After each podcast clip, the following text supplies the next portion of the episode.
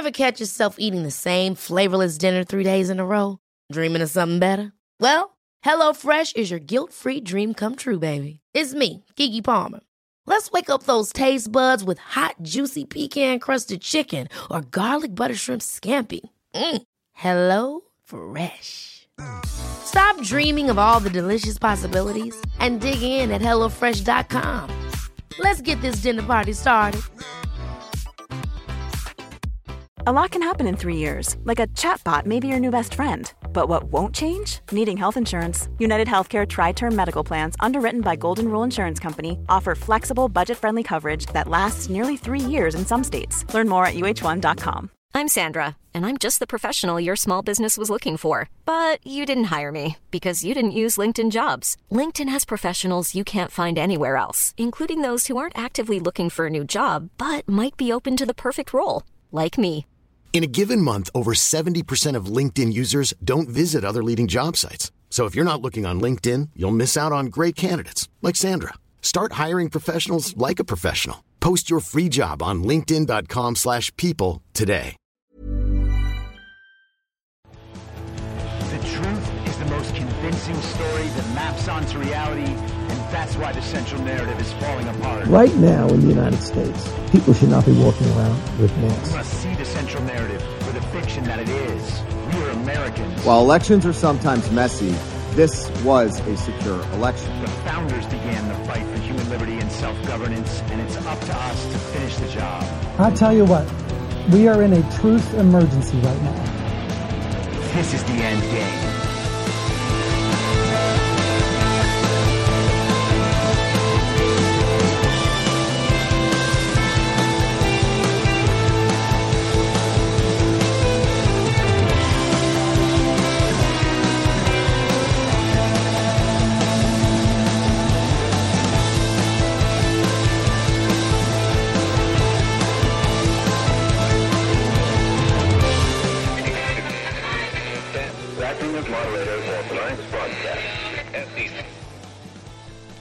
It's Monday, February 26th, 2024, the 1132nd day of dystopia.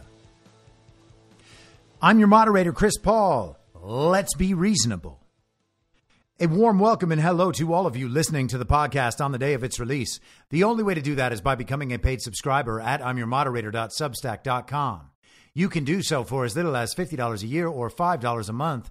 And in doing so, you will be supporting me, the work I do, and this show as it expands. And if you can't or you simply don't want to, continue listening to the podcast for free a couple days later on a wide variety of podcast platforms and, of course, Rumble. All I ask is that you share it with your friends. You can find the links to the podcast, the writing, the social media, and the merch site by visiting linktree.com slash I'm your moderator. All right, so to get the week started, let's just update the subject of the week last week, which is the death of Alexei Navalny.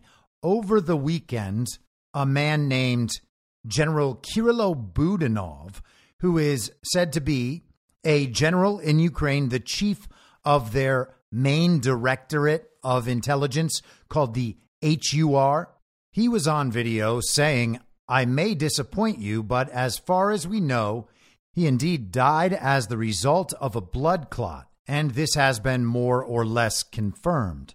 He chalked it up to what he called natural causes. The Daily Mail reported on this. Zero Hedge wrote all this up. They note that predictably, U.S. mainstream outlets have been slow to report this latest assessment of the cause of Navalny's death. It was also reported that Navalny's mother, Ludmila Navalny, said her son's body was finally released to the family. Also from the article in Zero Hedge. Another stunning development and further plot twist has emerged via Bloomberg reporting on Monday. Navalny was supposedly very close to being released amid secret talks involving the U.S. and Germany. Alexei Navalny had been close to release in a prisoner exchange with the U.S. and Germany shortly before his death in an Arctic prison, a top aide to the Russian opposition leader said. Navalny was supposed to be freed in the coming days, Maria Pevchikh said in a video statement posted Monday. Russian President Vladimir Putin was offered an assassin imprisoned in Germany in exchange for Navalny and two U.S. citizens, she said. According to Zero Hedge, Moscow has long been seeking to gain the freedom of Vadim Krasikov, who is currently serving a life sentence in Germany for the 2019 assassination of a former Chechen rebel in a Berlin park. Krasikov is widely believed to be part of Russia's Federal Security Service, or FSB. Washington had reportedly previously rebuffed any prisoner swap deal involving Krasikov related to talks in the context of the Brittney Griner and Victor Bout swap. The Wall Street Journal reporter Evan Gershkovich, ex Marine Paul Whelan, and schoolteacher Marc Fogel are all still in Russian custody. And Krasikov was actually mentioned in talks about a prisoner swap for Whelan back in 2022. And let's spend a second on Krasikov because I believe that Krasikov is who Vladimir Putin was discussing with Tucker Carlson. This is from Reuters on the 9th of February. Vadim Krasikov, the Russian hitman, Putin wants to swap for U.S. journalist. The man Russian President Vladimir Putin wants in exchange for releasing American journalist Evan Gershkovich is Vadim Krasikov, serving a life sentence for murdering an exiled Chechen Georgian dissident in a Berlin park in broad daylight. Krasikov was born in what is now Kazakhstan, then part of the Soviet Union, in 1965. Open source investigators Bellingcat believe he later worked for Russia's FSB State Security Service. Yes, that is correct. Bellingcat is the one who figured all of this out.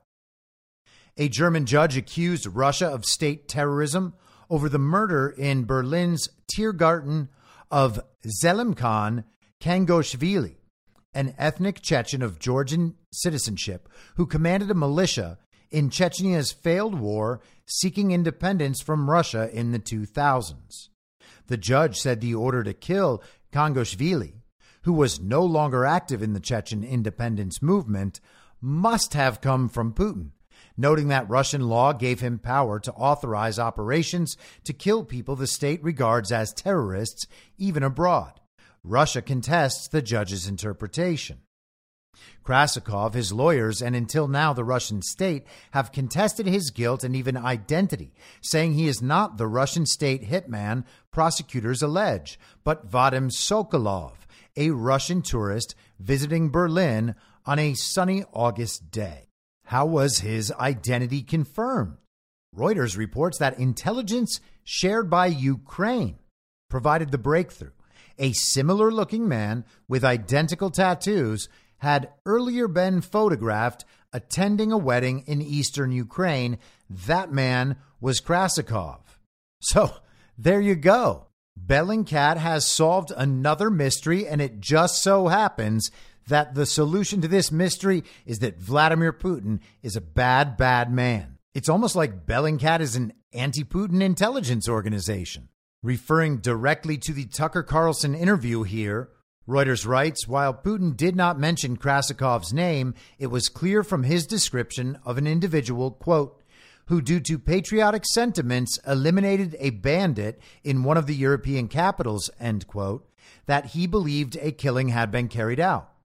Krasikov cycled up behind Khangoshvili on August 23, 2019, and shot him three times. He was caught moments later after passersby spotted him trying to change his clothes and dump his bicycle in a pond and alerted police. Traveling as a tourist, he had entered Germany via Paris the day before. Germany has always declined comment on reports that Russia might be seeking to swap Krasikov for Gershkovich. The swap would be unusual since it would entail Germany giving up a person convicted of murder on its own territory in order to recover a U.S. citizen. Yes, why would they do that? And again, this is from 17 days ago. Other reports have suggested Germany might seek to secure the release of Russian dissident Alexei Navalny, a cause celeb for many in Germany's political class, in exchange for Krasikov. The U.S. is also attempting to secure the release of former U.S. Marine Paul Whelan, serving a 16 year sentence on espionage charges. And let's just spend a couple more minutes on this Krasikov man because this is quite interesting. So, this is the Wikipedia page for the man who was assassinated, Zelimkhan Khangoshvili. And in the discussion of the assassination, the Wikipedia entry says the suspect, identified as a 56 year old Russian national Vadim Sokolov by German police, was apprehended soon after the assassination. The Russian government and Chechen leader Ramzan Kadyrov had both been linked to the killing. So German police thought this man was named Vadim Sokolov. Khangoshvili's assassin, detained by the German police, traveled on a valid Russian passport issued under the fake identity of Vadim Sokolov. Reports by Der Spiegel and other media disclosed that the suspect traveled from Moscow to Paris to Warsaw, where he rented a hotel room for five days, during which he traveled to Berlin. Sokolov's passport was issued without any biometric data, the inclusion of which has been the default option for all Russian passports since 2009, except, quote, in emergency situations when the applicant has no time to wait for the fingerprint encryption and printing process, end quote. The Daily Beast noted that, quote, 20 GRU operatives outed by Bellingcat in recent years including those suspected of poisoning Sergei Skripal, have used these old style passports in ultimately futile attempts to hide their cover identities. So, once again, we have the same sort of thing here with Bellingcat. They have this list of people they have identified as Russian intelligence agents, and these people are going around all of Russia and all of Europe and assassinating Putin's enemies. This is the conclusion that Bellingcat has drawn. Now, they haven't proven any of these things at all. But the Western media has taken these claims, Western governments have backed these claims, and therefore, according to the authoritative source within the false reality, it is all true. Actually proving things does not matter. What matters is that this intel linked, quote unquote, independent journalism source that works in conjunction with the National Endowment for Democracy and Western intelligence agencies, they have tied enough red strings to enough thumbtacks to convince mainstream news consumers that they must be on to something, and world affairs are then conducted on that basis, or so we are told. The leaders and the governments currently opposing this global regime have not really been going along with any of this stuff. And the more it unravels, the more ridiculous all of the people involved continue to look. Let's continue for just a couple of minutes here, though. The investigative research network, Bellingcat, and the investigative authorities concluded that Sokolov was actually Vadim Krasikov, born in August 1965 in the then Kazakh Soviet Socialist Republic.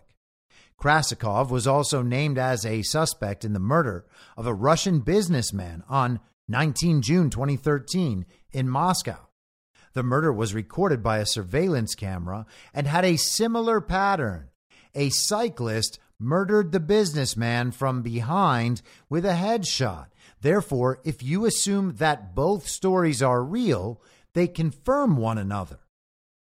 The Russian Interpol Red Notice on 23 April 2014 against Krasikov was withdrawn on 7 July 2015 without a reason.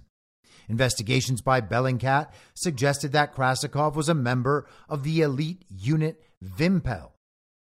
Police investigations in connection with the murder in Berlin revealed that Sokolov and Krasikov are the same person. No personal connections between him and Khangoshvili were found to exist. Now, it might sound like I'm nitpicking, but they just said police investigations in connection with the murder in Berlin revealed that Sokolov and Krasikov are the same person. They link to an article that does not say that. What the article says is that prosecutors, German prosecutors, claim that they are the same person, and that claim is based on the work of Bellingcat. Now, I feel pretty safe in saying it is not possible to know what happened here, at least not for us. I'm not saying there's no one in the world who knows what happens. Of course, I believe there is. But for us, we're not going to be able to find out. We should just simply take note of the fact that none of this has to be true. German prosecutors taking a claim from quasi intel organization Bellingcat is not a factual claim about what happened in reality. And even the evidence that they are providing is not direct evidence. Every claim they're making is conjecture. The fact that all of these articles cite not only Bellingcat, but compare the incident to Skripal and compare the incident to a prior murder from 2013 because someone rode up behind the man and shot him in the head. That's crazy. That's not proof of anything at all. And just to stay on this tangent for one more second, the problem that now arises in normal conversation is that someone will say, Well, you don't know what happened, and you can't prove this didn't happen. And there must be something to it, or else all these people wouldn't believe it. And the problem there is the assumption that the reported story now serves as the default explanation for an event we can't even prove happened. But even just leave that aside. The reported story does not become the default explanation and become probably true just because it was reported. The fact that it was reported almost guarantees it's not what happened, but most people are still highly connected to the central narrative. They're still in that mindset from the before times, and they believe it is now on you to somehow, quote unquote, prove that the news is lying, even though the news can't prove in any way whatsoever that it's telling the truth. And in fact, in the way that it lays out each detail, it's telling you that it doesn't know whether or not each detail is true. Let's go back to Wikipedia so that we can get the CIA approved central narrative on this alleged assassination. On 4 December 2019, the federal attorney general took over the investigation into the case. This was justified by the fact that, quote, there were sufficient factual indications that the killing of Tornike K, which is Zelimkhan Khangoshvili's alias, was either commissioned by government agencies of Russia or of those by the Chechen Republic as part of the Russian Federation. On the same day, two members of the Military Intelligence Service, the GRU, in the Russian embassy in Berlin, were expelled from the country in connection with the investigation. And if you were trying to make fake news sound real, you would create new real world events that seem to confirm the official story. So if you have decided that Russia is responsible for this assassination and you want the world to believe that you're definitely telling the truth, well, then you could simply kick out two Russian diplomats, and the world will understand that as the initial shots fired, the initial punishment for this grave crime Russia has committed. The only thing you need to believe is that the cause and effect are reversed. They want you to believe Germany has found that Russia did this thing, therefore, they've kicked out two diplomats. When what the info op is designed to do is convince quote unquote Western audiences that Russia is responsible for this assassination. And one of the techniques used to do that is kick out two diplomats. That says to the world, this thing is real. On 6 December 2019, Several media outlets reported that the German Federal Intelligence Service, the BND, received credible information that a Russian Secret Service agent was attempting to kill Krasikov while in remand to prevent possible statements from him. As a result, Krasikov was moved from the JVA Moabit to the high security wing of the JVA Tegel. I don't know if I'm saying the names of these German prisons properly. So the next step was that everyone was told Russia tried to assassinate the Russian assassin in prison so he wouldn't talk. They weren't able to do that. And here we are, four and a half years later, and he still hasn't talked. I guess Putin's assassins just couldn't get to him. In February 2020, Bellingcat suspected that the operation, both with training and with a false ID, was supported by the FSB RF. Once again, Bellingcat just writing the entire story. In June 2020, the federal prosecutor general brought charges against a Russian citizen, called the act a contract killing, and accused the government of the Russian Federation as the mastermind behind Khangoshvili's murder. According to the prosecution, the background to the killing order was Khangoshvili's opposition to the Russian Federation's central government, the government of its autonomous republics in Chechnya and Ingushetia, and the pro Russian government of the Republic of Georgia. This was followed by a conversation between the Russian ambassador to Germany with the Foreign Office. The prosecution also named Roman D as a possible accomplice, which confirmed Bellingcat's suspicions that more than one person was involved in the murder and identified one of them. Bellingcat pointed out that deliberately false references to the identity of the suspect had been circulated. So the entire story is written by Bellingcat. And if you recall the Putin interview with Tucker Carlson, Putin seemed to back up the man who killed Khangoshvili. And here is what Putin has claimed Khangoshvili has done. Russian President Vladimir Putin claimed that he was one of the perpetrators of a Moscow metro bombing.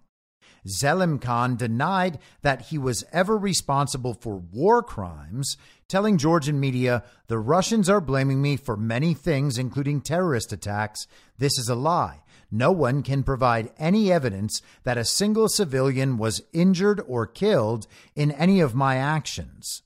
And here's the full comment they're citing from December 9th, 2019.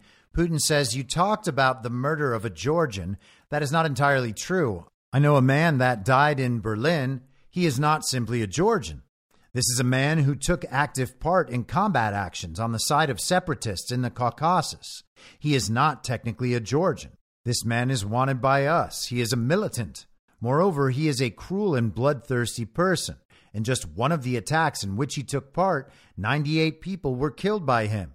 He was one of the organizers of explosions in the Moscow metro. I don't know what happened to him. It's a criminal milieu and anything can happen there.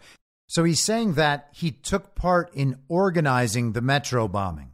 And Khangoshvili, in his own words, said that there's no evidence he killed any civilians. That's not exactly the same as no, I had nothing to do with that metro bombing. Are you crazy? So, this is some pretty serious international intrigue. This is the sort of thing you would see in like a Mission Impossible or Jason Bourne style movie. Now, in the Navalny documentary that CNN made, the one that won an Oscar, the so called journalist from Bellingcat remarks that he has spent somewhere around $150,000 buying data and information on the black market and using information tools that other people don't have access to. And it is on the basis of this information that they have purchased from sources no one else has access to that they are able to solve all of these mysteries. You can go to their Wikipedia page and see how many of these stories they've been involved with. They're basically the specialists of coming in and fixing the official story in order to present a convincing false reality. These were the sorts of things that no one ever really bothered to check. We had the central narrative, and that was about it. We didn't really have the means or the ability to be able to study these issues and try to pull at these threads. And if you go through the list of stories that Bellingcat has worked on over the past few years, Go into any of those stories and start pulling on any of the threads. They never really lead anywhere. Bellingcat has just figured things out. And let's just hit the last weird point from Zero Hedge here. Wall Street Journal reporter Evan Gershkovich, ex Marine Paul Whelan, and schoolteacher Marc Fogel are all still in Russian custody. Two Americans were supposed to be part of this alleged impending Navalny swap according to Moore from Bloomberg, citing a Navalny family spokesperson. Pevchikh didn't name the two Americans involved in the deal. Putin was clearly told that the only way to get Krasikov is to exchange him for Navalny, said Pevchikh. Instead, he decided to, quote, get rid of the bargaining chip and offer someone else when the time comes. Now, that doesn't make any sense. Putin wants Krasikov. The only way he can get Krasikov is Navalny, and so he kills Navalny. That's what the Navalny people are saying. And let's consider how strange that is from the other direction. The United States and Germany want Alexei Navalny? Alexei Navalny is Russian. Why is the fake president more concerned about getting Alexei Navalny freed than he is about the Americans over there? And the same for Germany, by the way. Politico published an article last Monday with the headline Who is Yulia Navalny, Putin's new enemy? And it mentions a claim that is said to be debunked but isn't really that Yulia Navalny is a German citizen. Now, I don't know if that's true or not, but I know that the debunking is a pretty weak one. Maybe that has something to do with Germany's motivation in trying to negotiate the swap for Alexei Navalny, but obviously that's not going to happen now.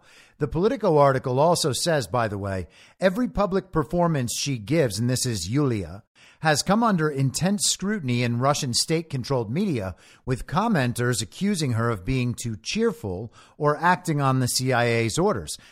Politico closes the article this way Tatiana Stanovaya, a senior fellow at the Carnegie Russia Eurasia Center, predicts ordinary Russians might be more skeptical of Yulia, saying, it will be difficult for her to break through to a Russian audience because of her image as someone who is not just a supporter of liberal Western values, but a figure used by the West to overthrow Putin. At home in Russia, that's her curse. So, again, is Alexei Navalny a credible opposition leader when the same people claiming that are admitting that Yulia will not be popular in Russia?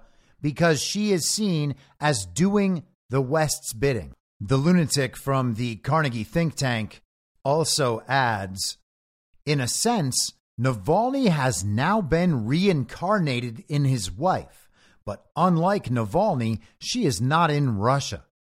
For the Russian regime, of course, this is rather bad news. Oh, yes, I am sure that Vladimir Putin is quaking in his boots. And I just want to quickly hit one other story before we talk about Donald Trump's big weekend. We're going to talk about some fake primary results, but this is from today in just the news. Delaware court rules permanent absentee and early voting laws violate the state constitution. A Delaware court has ruled that state laws on early and permanent absentee voting violate the state constitution. The state Superior Court ruled Friday that a 2019 law passed by the state legislature, which allows 10 days of early voting, violates the state constitution, and that the general election is to be held on one day. The court also found that the state's permanent absentee voting statute violates state law by allowing voters to be placed on a permanent absentee voting list where ballots would automatically be sent to them for each election. The voting laws were challenged in court by the Public Interest Legal Foundation. The group initially brought the lawsuit in 2022 on behalf of Michael Mennella, an inspector of elections for the Delaware Department of Elections. The law firm also brought and won a lawsuit in the state Supreme Court on behalf of Mennella in 2022 regarding a state law allowing same day voter registration and universal vote by mail the state's high court ruled that the law violated the state's constitution. This decision invalidated Delaware laws that allowed for early and permanent absentee voting. PILF President J. Christian Adams said Monday states cannot pass election laws that conflict with their state constitution. This is a win for the rule of law. Now, what is this going to mean? That is a much bigger question than it might seem immediately because we're talking about a change that was made in Delaware in 2019. So that means that change was implemented in 2020, 2021, 2022, 2023, despite it being unconstitutional. What should be done to remedy that problem? What should be done in Delaware for the people of Delaware and for the people of the United States to remedy that problem. And it's not like this is the first state where this has happened. It happened in Wisconsin and in Pennsylvania. And those cases are still in the appeals process. But we have election after election after election being held in states all across this country under rules put in place in violation of the state's own constitutions. Should any of those elections be considered legitimate? In my mind, that is an absolute, unquestionable no. In fact, I'm not even sure if there's an argument in opposition to that, which is not to say they wouldn't make one. I'm certain that they would make one. I'm certain that they would say, well, all of this has been certified. These elected officials have been placed in office. They've been doing their job. They've been bringing up legislation and passing it. We can't just very well take them all out of office now. To which I would say, oh, yes, you can. Oh, yes, you can. In fact, you have to. And in fact, you're going to. Because the idea that the uniparty can violate state constitutions all across the country and implement new rules and then have people elected under those unconstitutional rules. And then to claim that the people have absolutely no recourse because, under some interpretation, laws were followed, well, that's not even close to good enough. That means these people are there illegitimately because it's not just that the rules were put in place in violation of the Constitution, it's that all those rules that were put in place in violation of the Constitution, each and every one of them serves to reduce trust in the legitimacy of our elections. And that's why they were implemented. They make it easier to manipulate the outcome of elections. To then tell the people that their only recourse is to win future rigged elections is totally insufficient. Everyone should be prepared to stand up and say, this government is illegitimate. This is not going to be solved by winning rigged elections one cycle after the next, allowing them to violate the law, allowing them to control the election apparatus, allowing them to use lawfare to keep all of this illegitimacy in place. It's not going to work. They believe their system is going to be implemented in the next six years. And we're stuck begging establishment uniparty right rhinos to change this or that voting law in order to make some progress around the margins. If you are thinking and acting in accordance with their system, you are not going to escape their system. You need to actively reject their system and every aspect of it that you are able to reject. And people are going to take different approaches on this based on what they feel comfortable doing, based on what they think they can do effectively. I'm not telling anybody to risk their freedom or place their families at risk. Please don't do that. But you can constantly find small ways to separate yourself further from their system. How many things do we as Americans just automatically take for granted and believe things that we have to participate in because the government says so that we actually don't have to participate in simply because the government is actually not allowed to say that we have to participate in those things. The Constitution is what guides and limits what the government can do.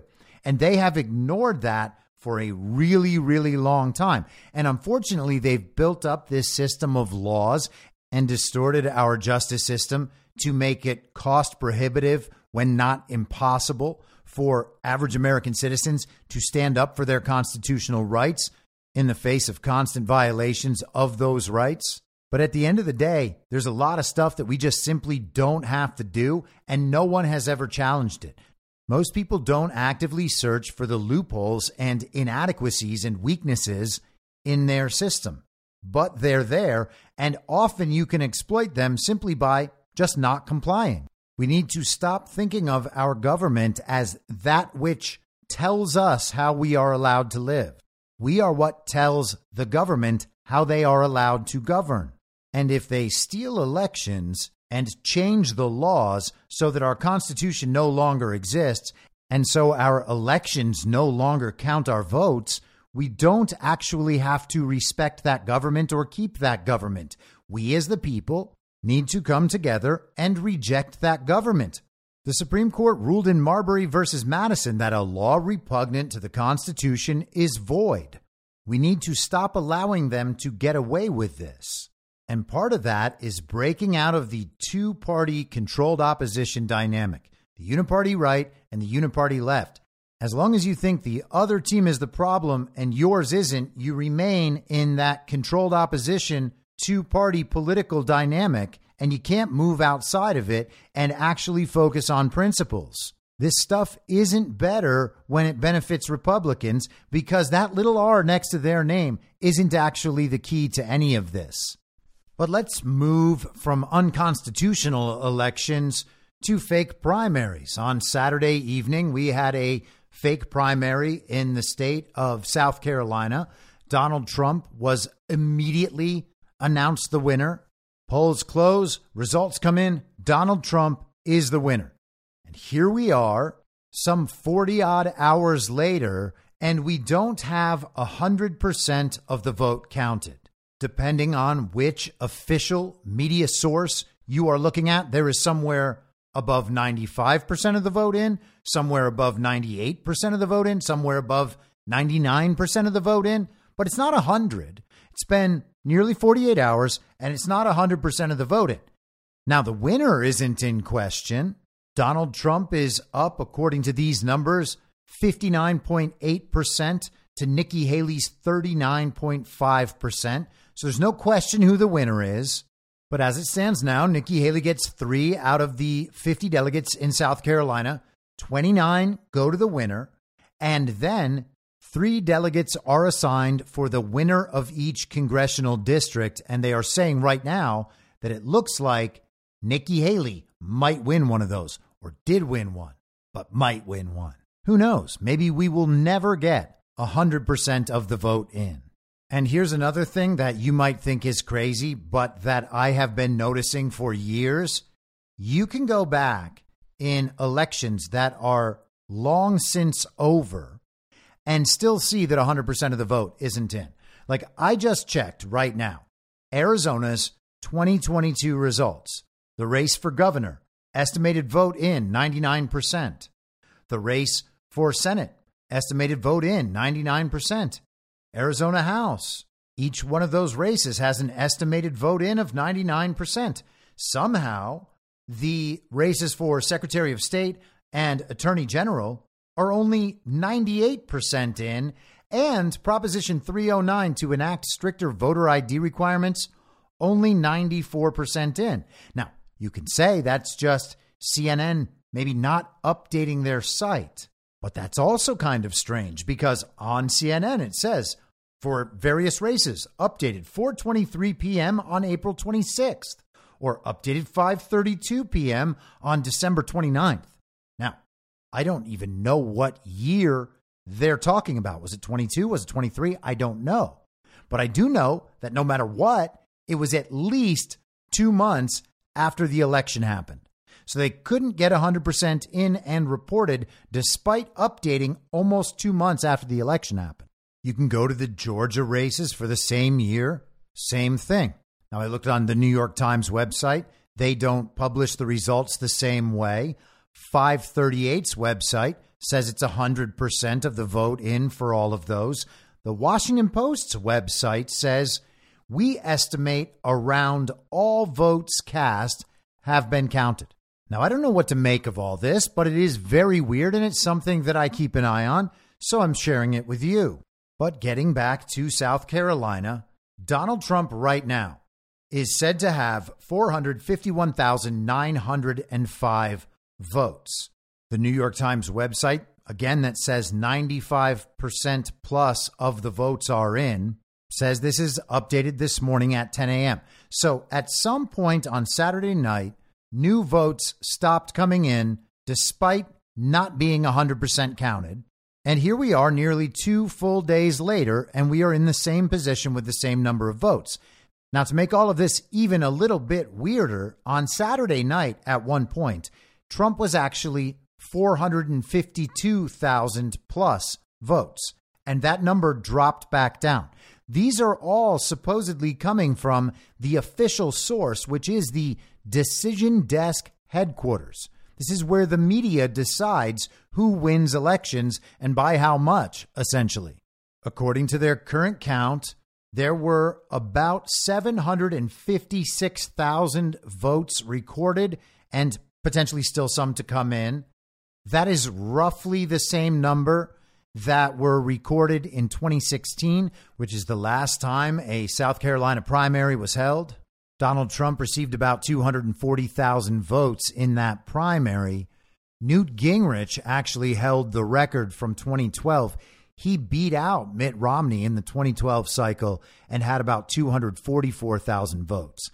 Now, the reason I mention that is because two times during Trump's victory speech in South Carolina on Saturday evening, he said that he had received twice the record number of votes in a South Carolina GOP primary. Now, for that to be technically true, he would have to have somewhere around 490,000 votes. So he's about 35 to 40,000 votes shy of that right now. I will let you be the judge of whether or not this counts as doubling the highest previous total, but he said it a couple of times, and here's what's important about that. He said it right as the results started being reported on the news from that decision desk authoritative source. Trump was up on stage in South Carolina beginning his victory speech just minutes after 7 p.m. on the East Coast. And at that point, results had just started coming in from that race in South Carolina. And Donald Trump was already saying, I received twice as many votes as the previous record total. Now, how did Trump know this? We can leave aside for a second that none of these numbers should be trusted. The actual total vote doesn't matter at all. Let's just push the exact number aside and just think about knowing the total. Trump knew the total. He wasn't saying right now, with 1% of the vote in, I have double the previous total. That doesn't even make sense. He was clearly indicating he knew the final outcome and that it was twice the most votes previously recorded. So, how does something like this happen? I don't know. But I do know that Trump is shining a bright light on yet another manipulated aspect of our elections, and that is the way they roll out the vote totals. They make it as if it's a sporting event, and the score just runs up one team against the other. Who's going to win? It's in doubt until the end. And the entire time, they are establishing narratives to explain the results that are coming in. But that process has always been a bit ridiculous, hasn't it? Many times we are given a projected winner immediately. Oh, this is a red state, of course. Senator blah, blah, blah is going to win here. And then over the past few cycles, we have also established the trend of having no idea who won for two weeks or three weeks, or having a winner declared by the television and then watching the votes come in and understanding, oh, that's not actually what happened. Now, as soon as you observe that phenomenon, the media getting it wrong, the media applying different principles to different races, it should become immediately clear then that the media is not an authoritative source for announcing the winners of elections. They've announced winners and then withdrawn their announcements of winners going all the way back to 2000. As soon as they announce a winner, often people just tune out. They stop paying attention to that election, the vote total as it comes in. They tell people that the outcome was never in doubt. And they even did this for the recall election of Gavin Newsom. When I was in Los Angeles in 2020, I was participating in the recall of Gavin Newsom. My friends and I held a signature gathering event. It was September 2020. It had been six months of ridiculous California lockdowns. People were getting sick of Gavin. So he was finally recalled. They had the election and California announced the winner of the election as soon as the polls closed. It was Gavin Newsom. He still had 60% of California on his side, despite getting recalled and despite Californians being sick of him. Even in Los Angeles, people were sick of Gavin Newsom. And by the way, if you go to CNN's live results of California's recall election in 2021, wouldn't you know it? Estimated vote in 99%. the vote totals they have up for that election 7.94 million votes for Gavin and 4.89 million to get rid of him. So that is just under 13 million total votes. Now, in the 2020 presidential contest in California, there were only 17.1 million votes. So, in an off year recall election, Gavin Newsom received only 3 million fewer votes than Joe Biden received in California as California came out in droves to make sure that Donald Trump could never be president again. And I guess they just didn't have to wait for the mail in ballots for that election. Gavin is just so overwhelmingly popular that they knew he won with something like two thirds of the vote, despite the fact that California recalled him and they're trying to do it again now. Now, the reason I'm harping on this is because, as I've said many times, elections, if the votes don't count, are strictly narrative battles. And as I mentioned when discussing the Navalny situation, the media tells the story, and that immediately becomes the default scenario for everyone. They believe an event happened. This is roughly what happened in this event. And we are going to go with this story until it gets proven wrong by someone else who can prove that they are more authoritative about this story. Think back to November 3rd, 2020. Donald Trump is up huge in Pennsylvania. He's up in Michigan. He's up in Georgia. And Fox News comes out and they call Arizona for Joe Biden. And then the counting is stopped. So everyone might as well just go to bed. We're not going to know what happened here until later. It's like we've been telling you. We have to wait for these mail in ballots to come in. There's going to be this red mirage. Trump is going to do really well on election day, but then all of these other votes are going to come in, and those votes are actually going to decide the election.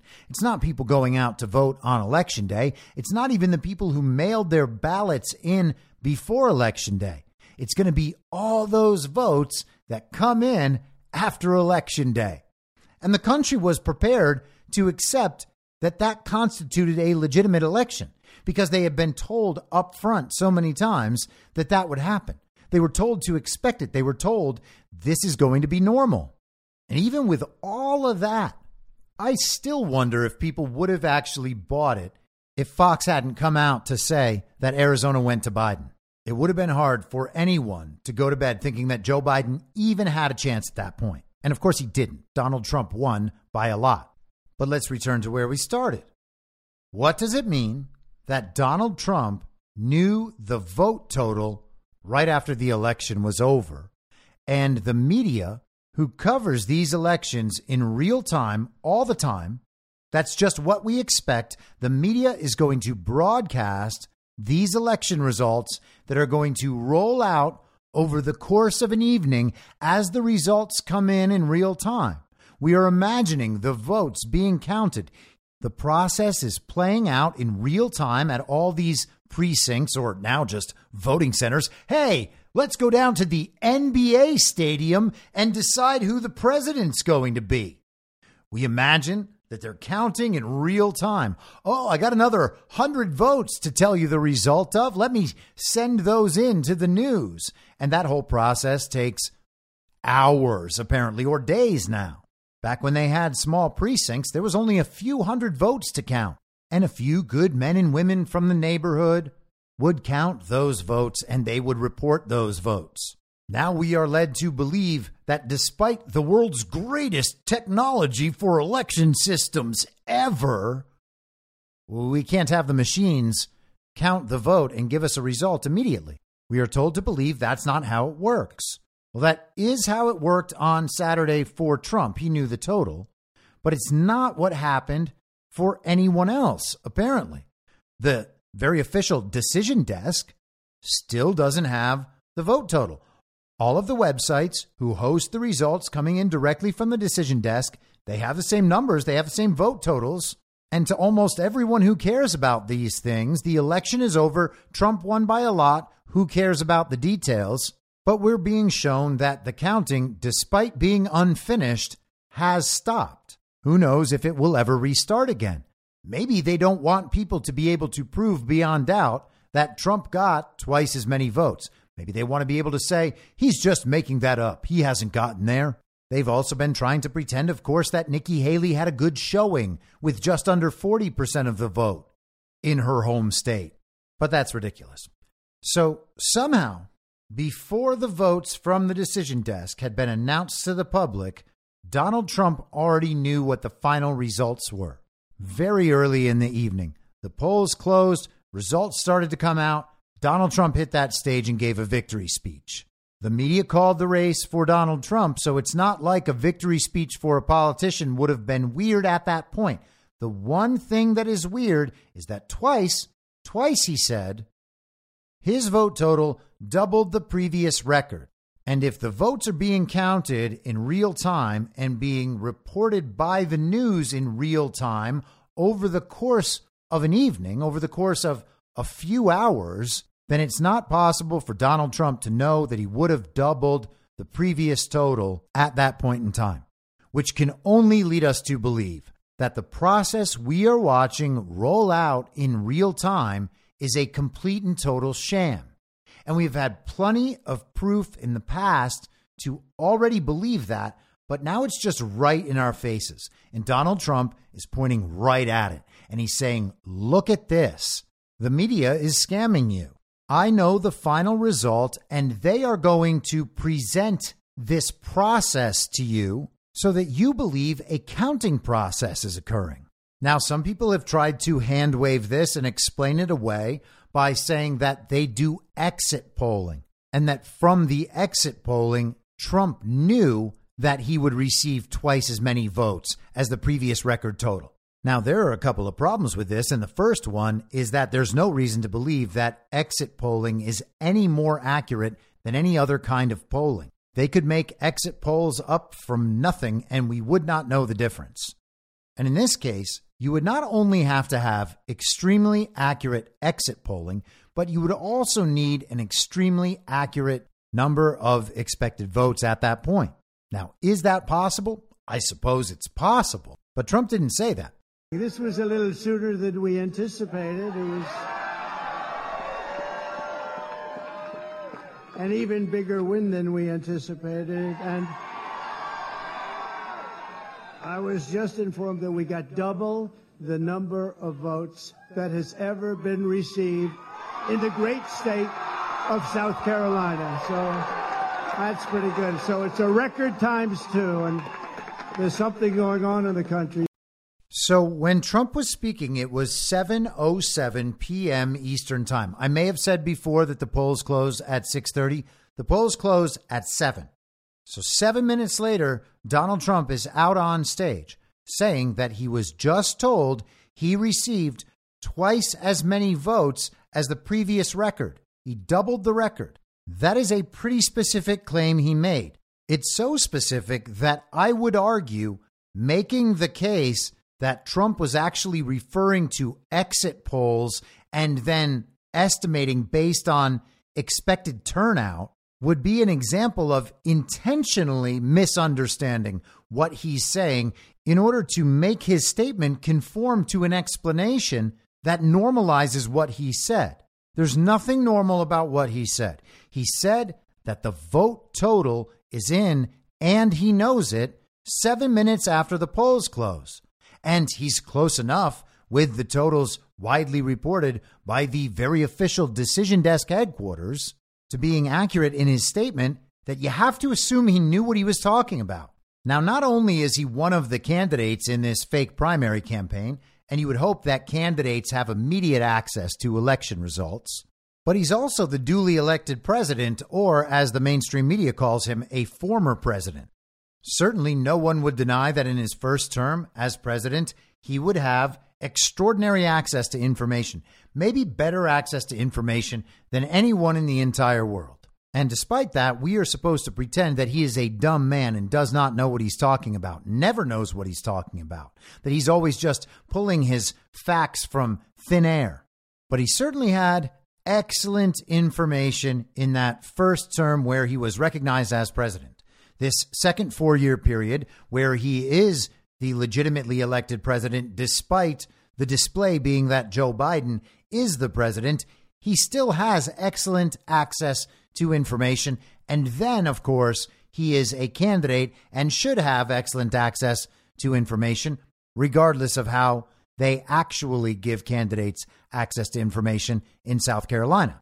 So the question becomes do candidates normally have access to the election results, the vote totals, immediately after the polls close?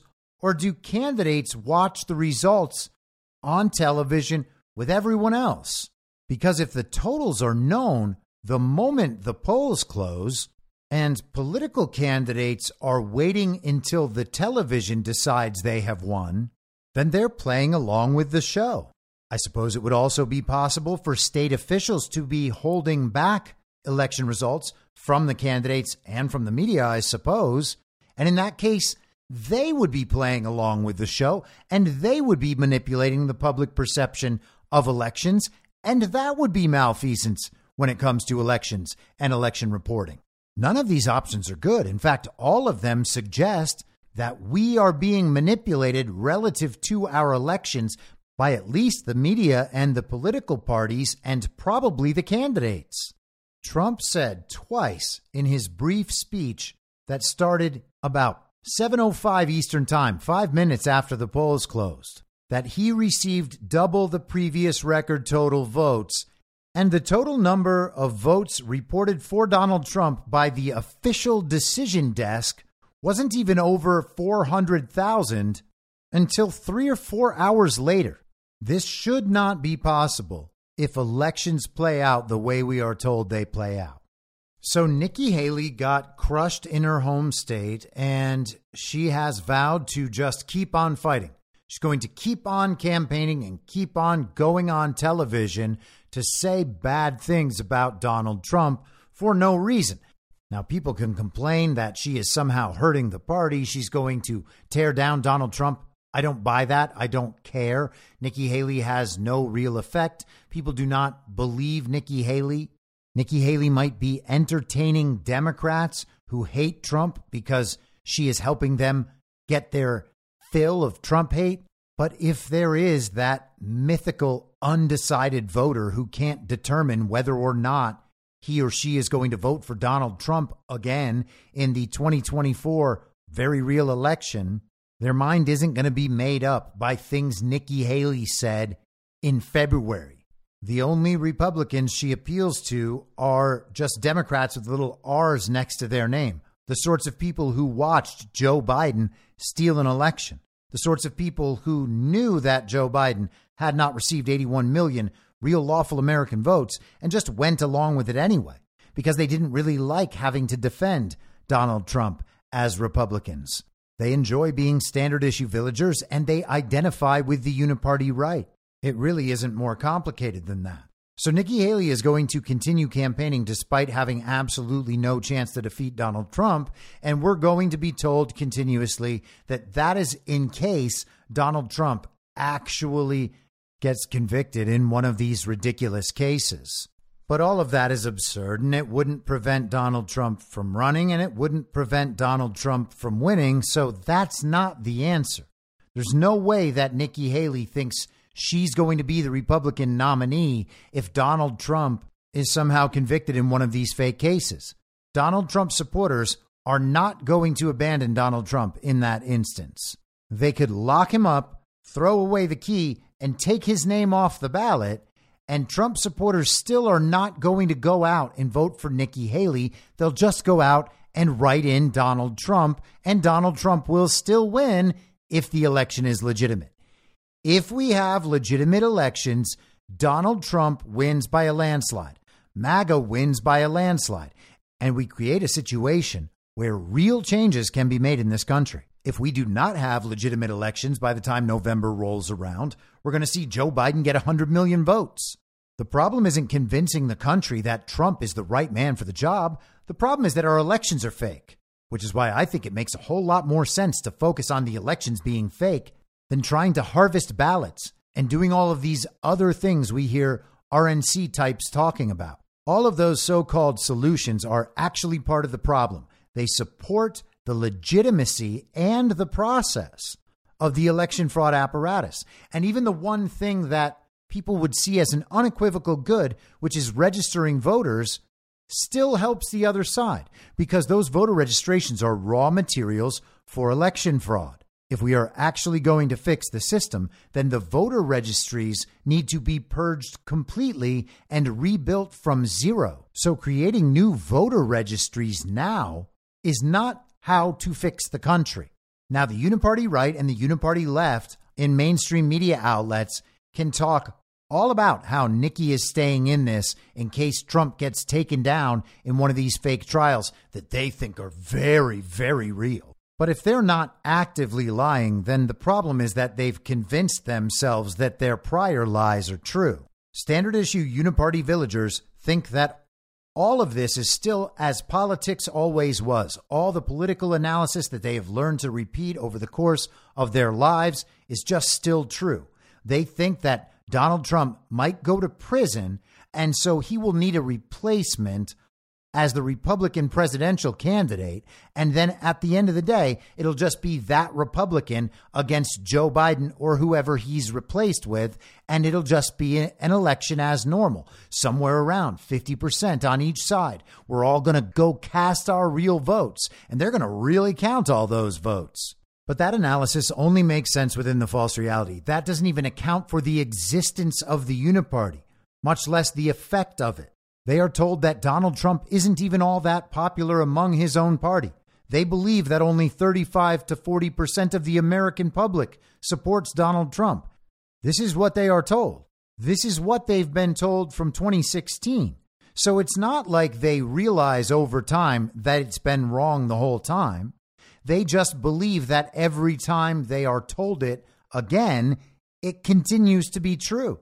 They think that MAGA is a fringe minority. They do not understand that MAGA is a vast majority in this country. So you can't just swap out Donald Trump, replace him with any old Republican, and expect that Trump voters are going to come out and vote for that Republican. It's not going to happen. We're still going to come out and vote for Donald Trump. So Nikki Haley is not going to be the Republican nominee.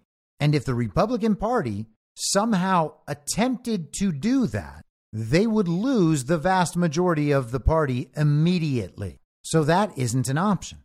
But if you are a uniparty right, establishment Republican, and you are already openly at war with Donald Trump, then you can be like people like Mitt Romney or Adam Kinzinger or Liz Cheney and simply say, Donald Trump does not represent the Republican Party I know, and I cannot, in good conscience, put my support behind Donald Trump. Therefore, I'm going to go against my party on this one unfortunate occasion, and I will continue to support Republicans down ballot. And now they can't go out and support Donald Trump, so they would have to actually say, well, I'm not going to be casting a vote for president this year, unless there's another option. And there may be another option, and that option might explain why Nikki Haley is still out there. This is Joe Cunningham from the No Labels Party on Fox News. Uh, this has been a project uh, to essentially give Americans another choice if they're unhappy with the presumptive nominees, which, you know, it appears is going to be Trump versus Biden right now. But we don't know. Nikki Haley, she's going to remain in the race. You can't count her out completely. Uh, and hats off to her for staying in it and for sticking with it. But we're looking for great quality people, eh, folks that have broad appeal to independents, Democrats, Republicans. And, um, and yeah, I mean, Nikki Haley is somebody we, we'd definitely be interested in. And what's your timeline in selecting a candidate? So we won't be making a decision before Super Tuesday. We've said from the onset that after Super Tuesday, we're going to look at who the presumptive nominees are. And if the vast majority of Americans are unhappy with those, and we feel like we can put forward a ticket or offer our ballot line to, to candidates who can win, then we're going to offer that ballot line. And uh, the ballot coverage for no labels at this point, um, we've read it's pretty extensive throughout the country. We're in a great spot right now. Uh, you know, we're on uh, 16 states currently. We have a pathway to get on all 50 states plus Washington, D.C. It's important for folks to remember at this particular time when Ross Perot was running, he was on zero states. And so, uh, you know, we're right on track, if not ahead of the game. And, uh, you know, uh, we're, we're just securing ballot access right now. That's what we're focused on. And what I want to say, too, Will, is a lot of folks who, you know, may view a third party, a third ticket with some skepticism. Here's what they need to know. In a competitive three way race, in every state in our country, with the exception of two, all electoral votes go to the candidate who wins the most number of votes in their state. Like, so, for example, in South Carolina, uh, Michigan, uh, Georgia, in a competitive three-way race, a candidate can win all electoral votes with as little as 34, 35% of the vote. You don't have to get over 50%. All right. So I've been talking about the No Labels Party for a few years now, and it seems to be ready for its big moment. Now, I don't know if we've ever talked about Chekhov's gun before, but Chekhov's gun is basically a principle of storytelling that says if you've introduced a particular element that kind of stands out in some way, you're going to see that element be used at some point in the narrative. And the example attributed to Anton Chekhov is if a writer puts a gun in a scene early on in a fictional work, whether it's a play or a movie or a novel, a short story, whatever, if the writer puts the gun in there, the gun will and should later be used. And so applying that to no labels, no labels came out years ago. It was clearly well branded, it was well funded, and it was obvious that it could serve a purpose in the future, knowing that Joe Biden was illegitimate and incompetent. Now, the No Labels Party has been around since 2010, but they have been talking about getting heavily involved in this election cycle now for a few years. Back in 2022, they were polling the viability of a third party candidate, and there was even talk of them holding their own nominating convention, though they have since decided that it would be done by secret committee. And in the past, there's been talk of people like Evan McMullin or Andrew Yang or Liz Cheney. But now we have a spokesman for no labels coming out and saying that they would be open to a Nikki Haley candidacy.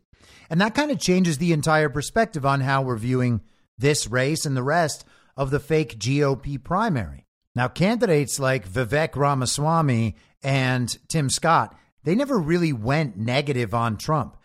They've occasionally made stupid or insulting comments, but their campaigns were not specifically anti Trump, not in the way that other candidates were. Chris Christie was specifically anti Trump. Nikki Haley is specifically anti Trump. Ron DeSantis is specifically anti Trump. And all of those candidates spent plenty of time going on MSNBC and CNN and making their pitch to the audiences of those left wing cable news outlets. Now, you can call it all kayfabe, and if you're going to go that route, then kayfabe can be used to explain away honestly anything. But if we're going to leave that interpretation aside, and I get it, it's still possible, I suppose, but leaving that interpretation aside, what have these candidates been doing in this fake primary throughout this time? And more specifically, what is Nikki Haley doing now? Because Nikki Haley can actually win over some of those uniparty left standard issue villagers. They don't like Joe Biden, but they know that they sure as hell aren't voting for Donald Trump. They want some other option. They want to put their energy behind someone who can lead them to a bright new future where everything stays the same as it always was. That's what they wanted in Joe Biden, and he just didn't deliver. They know that the extreme left is insane. They don't want that. And they don't want anything to do with MAGA because they've been part of an anti MAGA hate group for the last eight years. They're not just going to come down off that and say, oh, yeah, maybe these people were right. They are never, ever going to do that. Wannabe elites will be the last people to come around and say that MAGA was right until the incentive structure and the punishment structure within the party of false decorum change, these people are going to remain as members in the anti Trump hate movement. And for people like that who see themselves as moderates or see themselves as centrists, well, a no labels Nikki Haley candidacy gives them a perfect option. It is something that is clearly not Donald Trump. It allows them to display their anti Trumpness without getting on board with what Joe Biden has done, despite the fact that they've already supported Joe Biden. Now, I don't know if Nikki Haley is going to end up being the no labels candidate, but I know that from a narrative perspective, it would make a lot of sense. They want to figure out a way that Donald Trump didn't win and that they can explain that Donald Trump didn't win to the rest of the country. Well, this gives them that opportunity, even if Joe Biden isn't replaced. Maybe they think they could convince the country Gavin won, or Michelle Obama won, or Gretchen Whitmer won. I doubt they believe they can convince the country that Hillary Clinton won. But depending on events, by that time, maybe they believe that they can convince the country Donald Trump lost to Joe Biden in a few places and Nikki Haley in a bunch of other places, and that that was enough to make Nikki Haley the winner. Or maybe they find some way to make it so that there is no winner and force the election to be decided as a contingent election based on state delegations. The point is that they open up as many possible outs as they can. If each one of their paths to victory requires the possibility for a narrative win and the possibility that they can rig the election in a way that will support the narrative win, and they leave themselves 10 of those pathways, they only need one to work. So the idea is to create as many of those as possible to leave themselves as many different opportunities to get a result they can live with as they possibly can. And Nikki Haley, being a no labels candidate, might give them exactly that. It would probably also align with an absolute waterfall of uniparty globalist donors who would be more than happy to take out their checkbooks in an attempt to further harm Donald Trump in the eyes of the public and give them every last opportunity to keep Donald Trump from going out and doing what he promises to do. And Nikki Haley is going to need those donors because it was also announced over the weekend, following her loss in the fake primary in South Carolina, that she would be losing the money from the Koch network. This is from Politico yesterday. Koch network stopped spending on Nikki Haley's presidential campaign.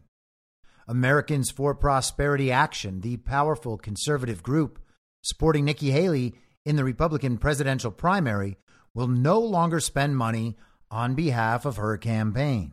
In an email to staff obtained by Politico, Americans for Prosperity CEO Emily Seidel said Sunday that the group's political arm, AFP Action, had to quote unquote take stock of its spending priorities after Haley's loss in the South Carolina primary. The Koch aligned group, Seidel said, will now focus its efforts on competitive Senate and House races. AFP Action's decision is the latest blow to Haley's long shot presidential bid, which has sustained losses in four early nominating states and the Virgin Islands, including on Saturday, when former President Donald Trump beat Haley in her home state by 20 points.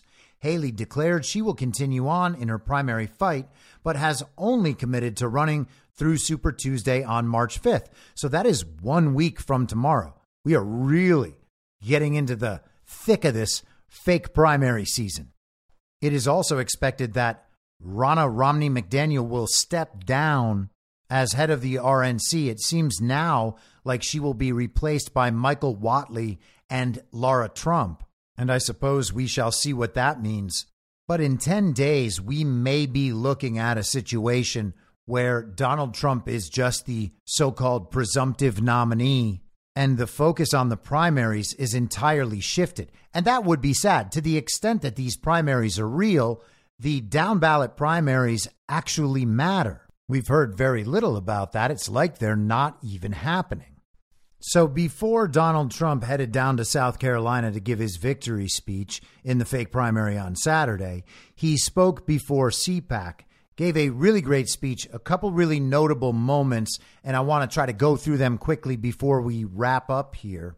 And I want to start with this. If you watched Devolution Power Hour on Saturday evening on Badlands, you've already heard me address this clip, but I think it's important. It really stuck out to me, so I want to share it here. For context, Trump is talking about Biden's incompetence and the possibility that he might not only get us into World War III, but will put us in a position to be losing World War III. These are the stakes of this election. Our country is being destroyed, and the only thing standing between you and its obliteration is me. It's true. It's true. Viktor Orban, somebody I respect greatly. A lot of people respect him. Tough guy, smart guy. He made the statement recently. He said, uh, You bring back Trump, it'll all stop. They all listened to Trump. They respected Trump. He actually said it stronger than he said they were afraid of Trump. I don't want people to be afraid of me. But he said China was afraid, Russia was afraid. They were all afraid of Trump. Bring him back, and it'll all go back. And I will tell you, uh, we had things at a level that nobody's ever seen before. We had no wars. We had defeated ISIS. We got rid of the worst terrorists in the world. You know that. Defeated. We took 100% of ISIS gone. And then we had no wars for four years. We had no wars. First time in 72 years that that happened. No wars. Now, this is one of those moments when it's kind of sad that such a large portion of this country is still addicted to the central narrative and to the mainstream media. And they've never actually heard Donald Trump speak. They have no idea what it is that Donald Trump actually believes or who the man is. Donald Trump just said he does not want people to fear him. And it was as sincere and as authentic as you could ever see Donald Trump.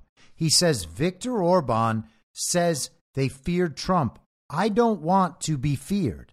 The common media narrative is that Donald Trump wants to bend everyone to his will in all circumstances so that he can get his way and increase power for himself. We are told that the reason the Republican Party goes along with him is because they fear him.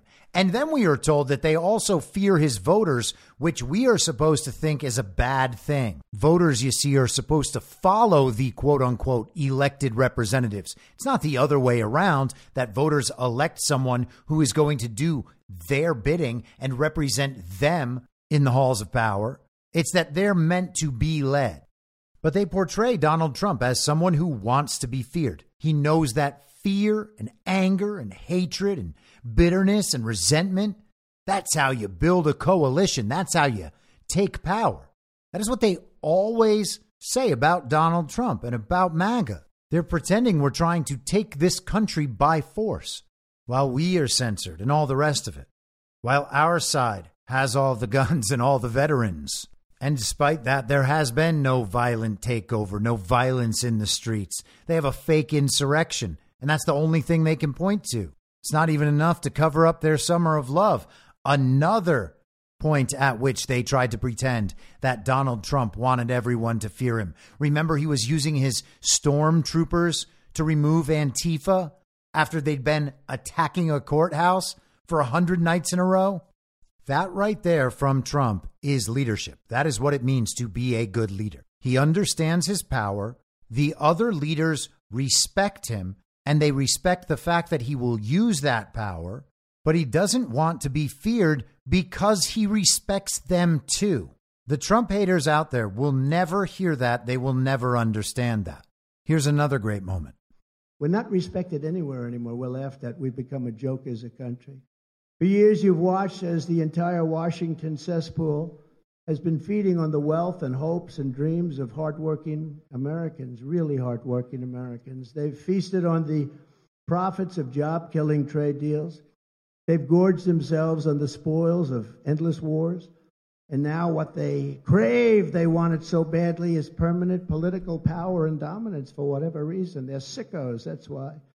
In 2016, we gave these corrupt insiders their chance to change, and with Biden, they answered with hoaxes and witch hunts, censorship, lockdowns, and with total repression. Eight years later, the swamp has rejected your righteous pleas to reform, and we have to do this, and we're going to reform, and we're going to have freedom again. We're going to have freedom again. We do not have freedom. Now, that is very interesting. In 2016, we gave them a chance to change their ways. And for eight years, they have rejected your righteous pleas for reform. That cannot be any simpler. And I think it illustrates a big picture concept here when it comes to this period under Trump's leadership. And I count the last four years as that as well. I think it is a credit to Trump and a credit to the MAGA movement. There is an understanding that we've all been lied to in some way. Maybe there were people out there who got it the whole time. I'm sure that some of you listening have gotten it the whole time. If that's you, congratulations. I'm personally in awe of people who were never asleep. I don't know how that happened. I don't know how you survived it. Congratulations. But if you're not one of those people, all of us understand that at some point we woke up. And there's that bright dividing line there. Before, I didn't know. Now I know. And once you get to that point and you say, now I know, which means I have to always do better and not do those things I used to do, well, there's a lot of openness there from people on our side to accept that the things that happened before are not representative of who you are now. And because we all understand this individually and collectively, that means that people who may have messed up in the past should be given a second chance if they are trying to turn it around and make things right. And Trump has been open to that. The movement has been open to it. All of us are representative of that. And it's true in an ongoing sense. Donald Trump is saying, You were given a chance. Everyone is given a chance. All of the people in the establishment had an opportunity to turn it around. And maybe one day we'll find out that certain people have flipped sides. Maybe they've become whistleblowers. Maybe they've played some critical role in exposing all of this to the American people. But by and large, the regime simply said no and tried to exert their will through all manner of repression.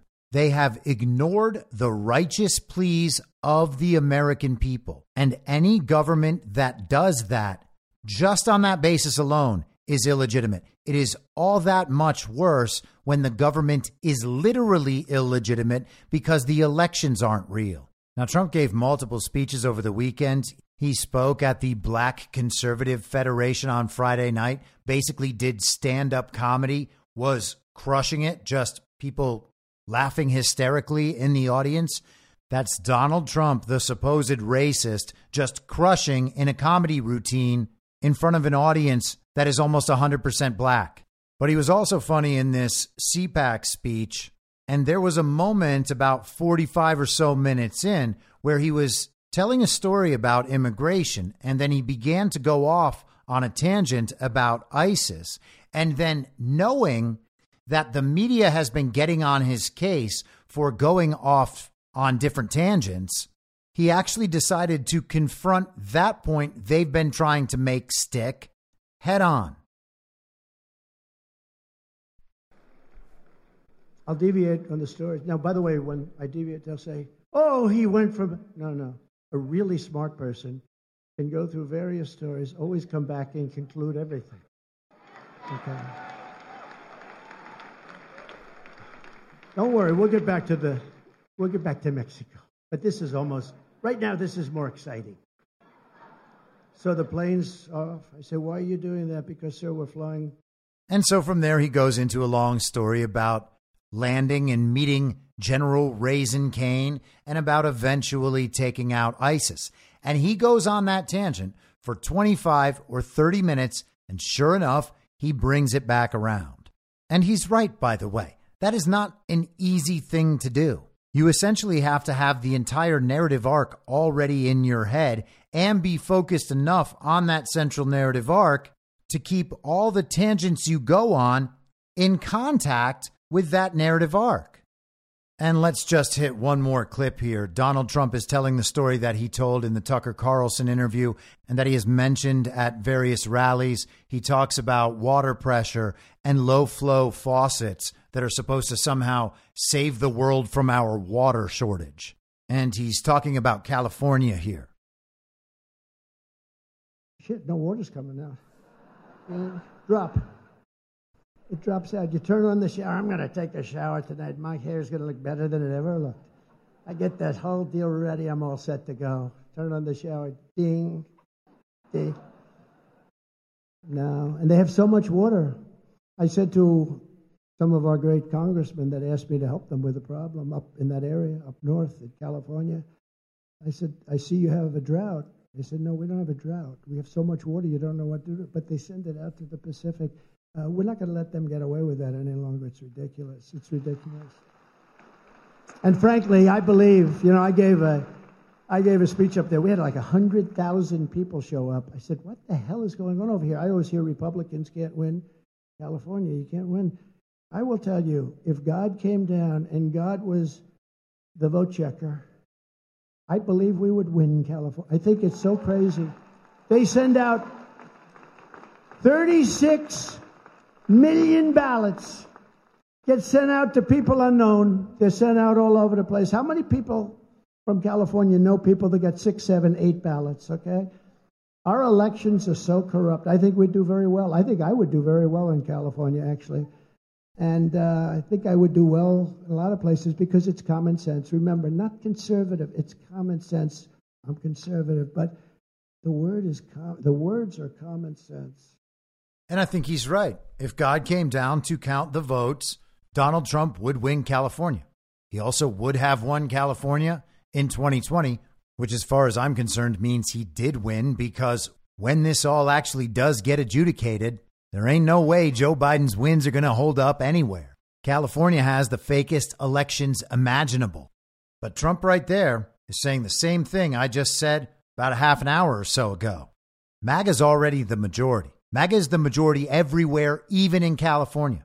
All that matters is legitimate elections. You want to take the country back, expose the election fraud. No matter what else happens, if election fraud is not exposed, then we haven't saved the country.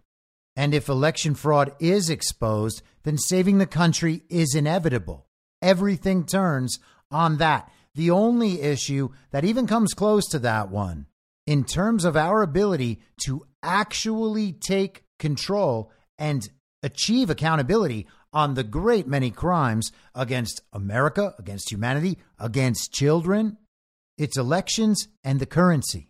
With legitimate elections and the removal of the central bankers, all of the other problems can be solved. None of the other problems can be solved without those two things. I'll be back tomorrow at the same reasonable time on the same reasonable podcast network. I don't have a network. Masks and lockdowns don't work. They lied to you about a pandemic. And Joe Biden will never be president. In my mind, that's the end game. If you're listening to this episode for free, you can support me and support the show and the work I do by signing up for a paid subscription at imyourmoderator.substack.com. You can do so for as low as $50 a year or $5 a month. Comes out to under a quarter per episode, and you'll blast right through the paywall for all of the writing. The merch store is www.cancelcouture.com, and you can find everything else by heading to Linktree, linktree.com slash I'm your moderator. And I'll see you soon out on the range.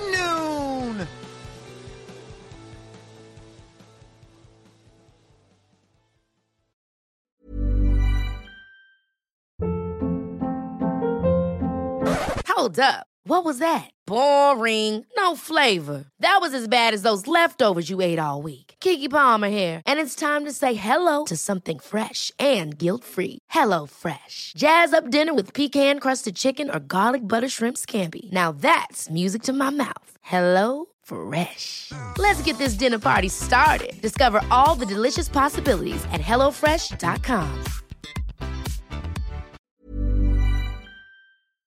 In my mind, that's the end game. Thanks for listening. If you'd like to follow what I'm reading and thinking throughout the day, you can do that by downloading the Telegram Messenger app and going to t.me slash I'm your moderator. On social media, you can follow me on Truth Social, Gettr, and Gab at I'm your moderator. I also have channels on Rumble and BitChute. If you'd like to follow the writing, you can find me at imyourmoderator.substack.com. The merch site is cancelcouture.com or go direct shop.spreadshirt.com slash cancel dash couture. If you'd like to support the podcast financially, the best place to do that is Ko-Fi. Go to ko-fi.com slash I'm your moderator. And all of these details will appear in the show notes with each episode. I'll see you soon down on the range.